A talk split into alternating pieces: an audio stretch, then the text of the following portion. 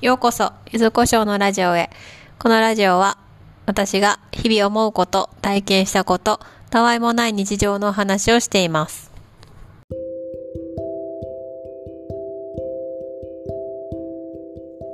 トイレ工事が、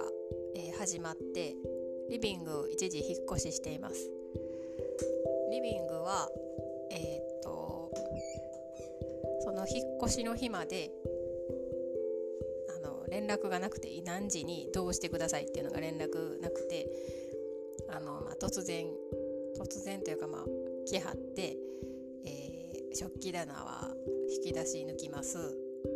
と冷蔵庫とかは養生しますってなって、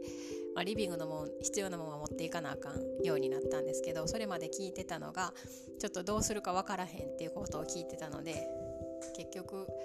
やるんやと思ってもっと早く私はあのそういう風に連絡が欲しいなって思いながらもでも始まったらあっという間に物事は進んでいき今は仮住まいでちょっと落ち着かない生活をしています。で動線的にも結構不便で玄関からちょっと離れてるリビングっていうのは不便だなって思いながら過ごしてます。あと子供部屋もちょっとリビングから上がる階段なので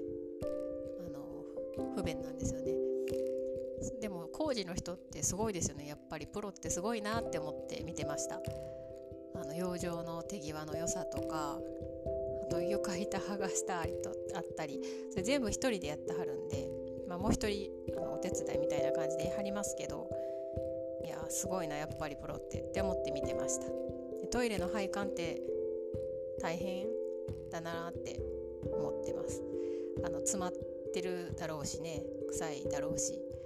はい。でえっと期日前投票に初めて行きました。今までは当日に行けてたので行ってたんですけど仕事で行けなさそうな気がしたのでっていうか行けなかったら困るので行ってきました。期日前投票は初めて行きました。で区役所に行ったんですけど区役所で入り口が2つあるうちの1個しかその期日前投票ここだよって書いてなくてもう1個にも書いといてほしいなって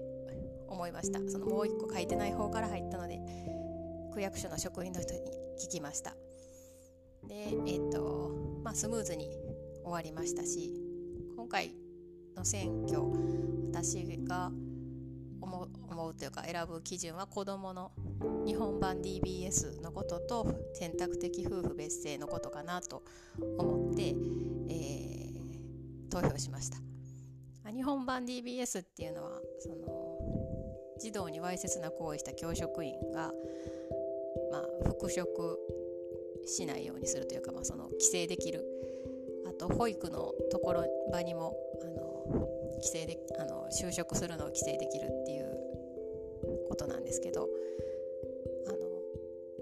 やっぱり繰り返される犯罪っていうのが多いと思うので人権がとかじゃなくて私はもうそれはなんかその古典ラジオとかでもその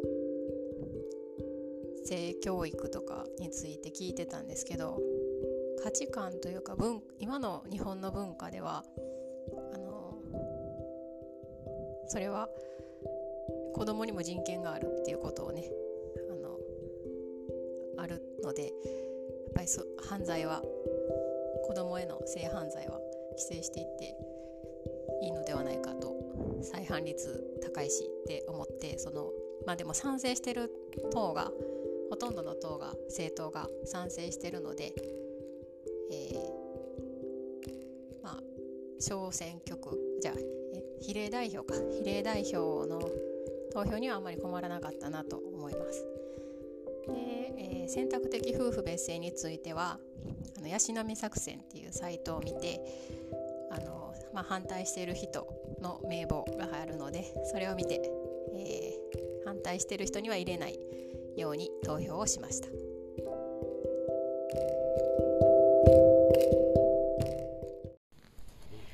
日本版 DBS に賛成してるって言ってるんですけど、各党が政策に盛り込んでいるということです。えーあと、選挙で演説聞くのも面白いなと思いました。ポスターとかネットとかでもわかるんですけど、やっぱりその人の、あの、年齢とかもあって、年齢よりすごく声が、話し方が若々しかったりとか、まあ、容姿とかが、あの、まあ、ご高齢なので、おじいちゃんとかおばあちゃんなんですけど、おばあちゃんはいいひんのかな？いないような気がするな。なんですけど、すごい喋り方がはっきりしてはって、ポスターも快活なポスターみたいな感じになってるので、実際演説聞くのも面白いかなと思いました。えー、今日はね、職場の昼休みに乗ってて、ちょっとそわそわしながら収録しています。それではお聴きくださりありがとうございました。また明日。